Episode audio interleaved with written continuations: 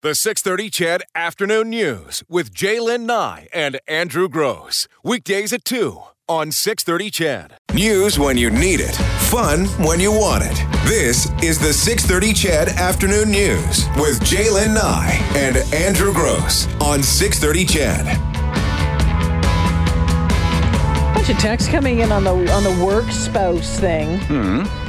Some people, you know, taking it a little differently. You know, this one I've been working with my boyfriend for 13 years and we love it, but we're not talking about that kind of work spouse. That's right. we're talking about just people who work together and spend a lot of time together Yeah. as a spouse. Yeah. I, I don't know that I could ever. I, I work, well, I work with Carol on the Edmonton Comedy Festival, and we work together at a comedy club that we own together. Yeah. Um, I, I find it stressful to do both those things, but that's not our relationship. We're not, we're not real spouses, we're work spouses. Me and you? Yeah. That's right. Yeah. I know a couple people that divorced and then later married their work spouse. Yeah, that can happen. You ever had a, oh, I won't ask. Have I ever had a relationship with someone that I was working with? Hmm. No. Yeah, I have. Down in Calgary didn't work out because as soon as it doesn't work out, it, work doesn't work out. I think it's a sli- slippery slope. I think it can cause a, a lot of grief in the workplace on a number of different levels, uh, in a in a number of different ways. You know, and you know, for example, when you break up, Well, exactly. it can be really tricky, and people can also see as you're together that maybe someone is getting preferential treatment uh, in in in some way, um, especially if if you're the boss. If you're not the boss, how, how's that all going to work? My dad's. I've told this story. My dad is married to the woman who was his secretary for many years. Um, and they've been married together. They've been married now, I think, like 30 years, something like that. But yeah, that was that was that was fun to fun to deal with way back in the day when you were 15 or 16 years old. Hmm. Shutting up right now. Well, I'm holding a thought, but I don't typically do that. I, you know, listen. I remember you texting me one time, and I can't remember what the conversation had been prior to that, but you, we had gotten through something here at work together, and I don't really remember what the something was. And then you texted me and said something like, um, "I wouldn't, I wouldn't want to be locked up for four hours with anybody else," or something like that, right? And it was nice. Like I, I went, "Oh, that's nice." But from my perspective, a healthy relationship involves getting away from your spouse, and and Carol would be the first one to tell you that as well. That um, when I travel, when I started traveling less, it changed the dynamic of, course, our yeah. relationship because I was around all the time and underfoot, and I do things differently than she does. Right? Absolutely. Part of what I enjoy about these four hours is honestly getting away from Oh, when it's done. yeah. Absolutely. yeah. But I also enjoy getting away from you. Like I I enjoy our hours together. I enjoy the relationship we have. But if I want to complain about you, I got a wife to do it to. And if I want to complain about my wife, I got a I got a wife to do it to. It, to me, it's like the best of both worlds. And the, what's common among the two, there's a lot of differences in the relationship, but what's common? I trust you both Yeah. right? So I can come and unload whatever, and it's not going to come up around the campfire next Saturday night. Nope. It's nice. It's very therapeutic. Not that that ever happened. Should my wife be listening? But But, I'm saying the potential. But that all goes back to trust. Yeah. And that's that's the basic um, and I think it's it's fundamental of any good working relationship or any good partner. Let me just say Yeah. any good partnership is Yeah. is that is that trust portion. Mm-hmm. Yeah. You want to talk about the Titanic? Speaking of sinking ships, shuffling the deck chairs. This story came up a couple of years ago, and I remember when it came up. Uh, I think it was back in 2012. There's a guy in uh, where is he? He's in Australia. He's a mining tycoon. His name's Clive Palmer, and um, he is planning on. Um, well, doing a replica Titanic. It's Titanic 2. He is planning on on rebuilding this thing and doing it hmm. to the you know the specs and to the way that it was that it was furnished, all the opulence, all of that sort of stuff and make the sale again. yeah. So originally this was going to happen. It was going to sail in 2016, but there was some disagreements among partners, so there was a financing problem. So now it's going to happen in 2022.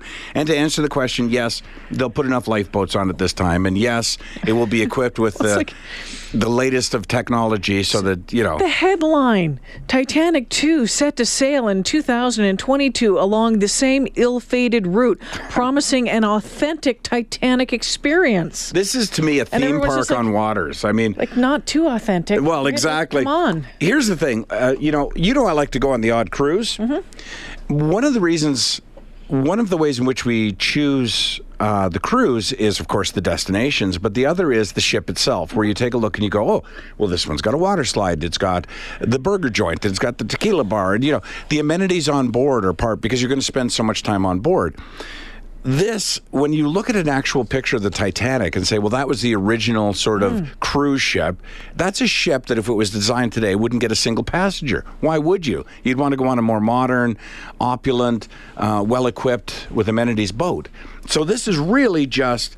Like I say, it's a I- theme. It's a costume Yeah, party, is what it is on, on waves. And, and you can say that, but there's river cruises out there that only have 250 people Sure. on it that don't have all of the, True. the, the the bells and whistles and the slide into the whatever. I mean, there's you know people choose all sorts of different things. I, I just don't know. I um, think. I, mean, I, wish them the best of luck, but I, I don't know. it's a 500 million dollar replica. who would this appeal to specifically, and for how long would it appeal to them?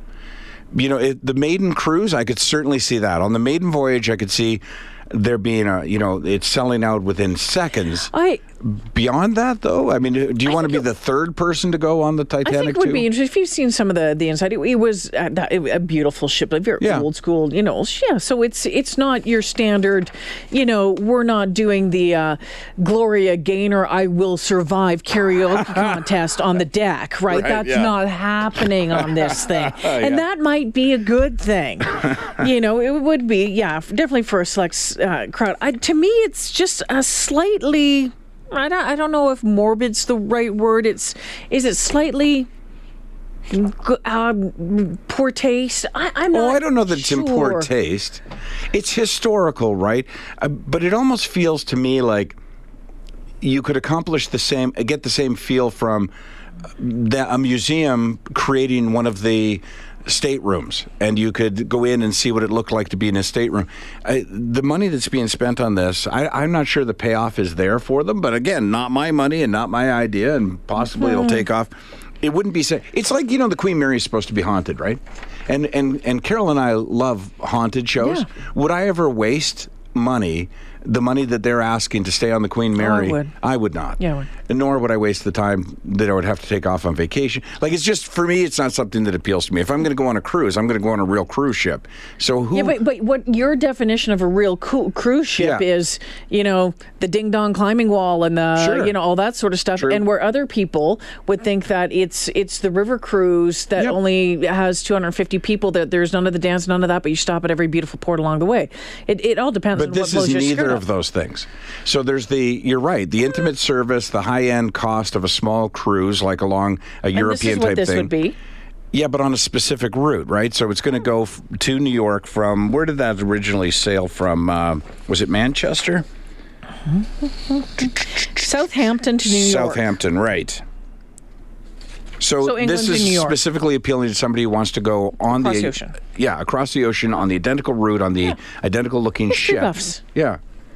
Are there enough history buffs? I don't know. I think it's kind of. I think it's kind of interesting.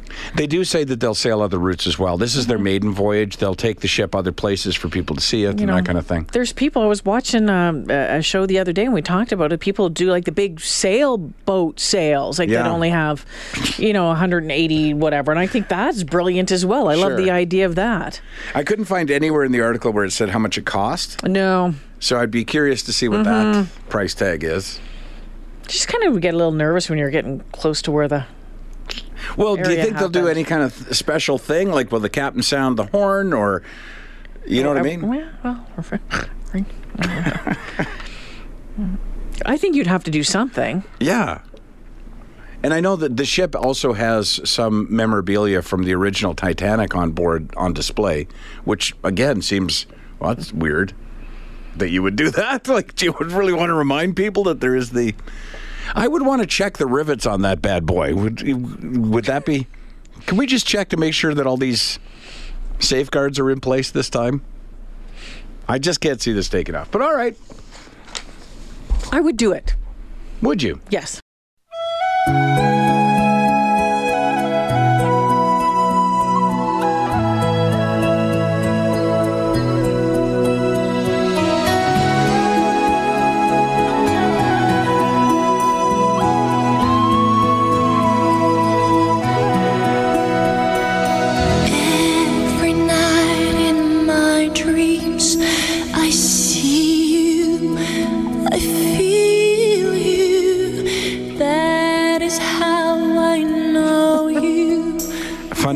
Uh, Just hold on. yeah. Just hold on, Jack.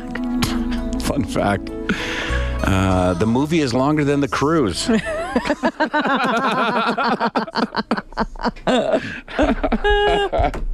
Remember when that came out? It came out on uh, VHS, VHS, and it was like two tapes. and everyone who owned a boat from that day forward um, had to act pleasantly surprised and entertained by somebody standing at the front of the boat with their arms out. You, you know that scene, right? Absolutely, I know that scene. I don't think I've been on a boat since, including our dinner cruises on on listener trips where somebody hasn't. Oh well, yeah. Yeah.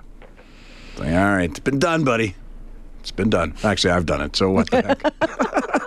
but it was original. Coach might have been holding you. I think so. I think that's true. oh, hey, there's still room to join us in oh Jamaica, oh my by the way, Hey, Montego Bay. T-Bone, if you both became single for some reason, it would be sweet if you got married. You Not a chance Not, would that ever happen. Yeah, not on this big blue marble. Not happening. Not gonna happen. There's too much about me, about you that annoys me.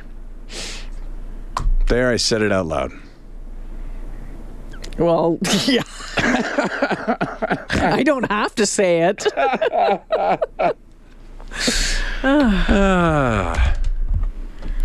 yeah, you, you can come to Jamaica with us still. Yeah. Oh, yeah. Montego Bay. Uh, we still have. Uh, well, Dennis's uh, New West Travel has added some more seats. So, because this trip has proven to be so popular, Come on down, join Yeah. the join the join the pile of us going down. Yeah, uh, we're at the point now where I oftentimes kid when I'm on uh, stage at a comedy club, and I'll say, "Hey, do you guys want to keep doing the show, or you want to go to my room and get pizza?" You know, um, we're at that point now where we're taking an audience down to uh, Jamaica. it's a big group. It's going to be a lot of fun. It's a lot of kittens to herd, but we'll be fine. But if you want to join us, anyways, give New West Travel a, a call. I think at some point we're actually going to be talking to the hotel as well and get some information. Yeah, I think um, this week or next week Hmm. they're going to give us a phone call and uh, give us all the details on it. I know the uh, the boyfriend or the partner of the the woman who won the trip, Tammy. He keeps sending us tweets. Getting he's, he's already he's already getting his his Hawaiian shirts. Oh, I saw that. his That- Hawaiian some- shirts ready. Slumley fan. pretty good looking shirts Yeah. there. When I saw one, I I showed it to my wife to go, where do I get one of these? I actually quite liked it. It was sort of a palm tree palm tree thing. one. Yeah, yeah. Yeah, I like it a lot. I think it's Ameri- might be American Eagle that sells them. I can't Or, remember. or Tommy Bahama. oh, it's Tommy Bahama. That's exactly who it is. You are like a wife. That's the that's the weird thing about it. Ah, okay.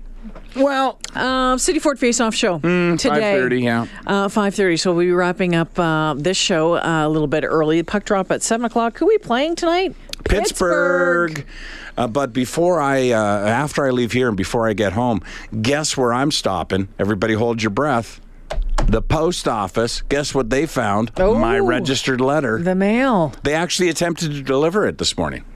I did not respond to uh, the doorbell. That's that is quite hilarious. After all of your crabbing over the past, Oh, I and your- know. and your tweet storm and your I don't know. Did you do the whole show on it on Friday? not the whole show, but uh, you know, we dedicated a, a large portion Then of the when show it finally to does show up, Didn't answer the door. Didn't want to answer the door. No, and you know, it looked like, uh, to be honest with you, it looked like a supervisor showed up with it. Like just based on how they were dressed and their demeanor, I would, I thought, well, that's somebody important. Uh, but I didn't answer the door. because it was early. Thoughts? You think someone important is going to drop off your mail? You know, when I- they're on. Oh well, here this is because they're on strikes. Well, it might have been a manager. Yeah, that's what I'm saying. Because of the rotating strike, I'm wondering if supervisors, managers were out there Oh, this helping. is Andrew Grose's letter. No, that's to not deliver what I'm saying. Okay, yeah, yeah, yeah. I'm saying that they probably took parcels and registered Okay. letters and said, "Okay, you guys go deliver these because you know we got to catch up on a day's worth of mail piling up." My God, that's, there's the reason I won't marry you right there. I can't take this kind of sarcasm both at work and home. The 630 CHED Afternoon News with J'lyn Nye and Andrew Grose. Weekdays at 2 on 630 CHED.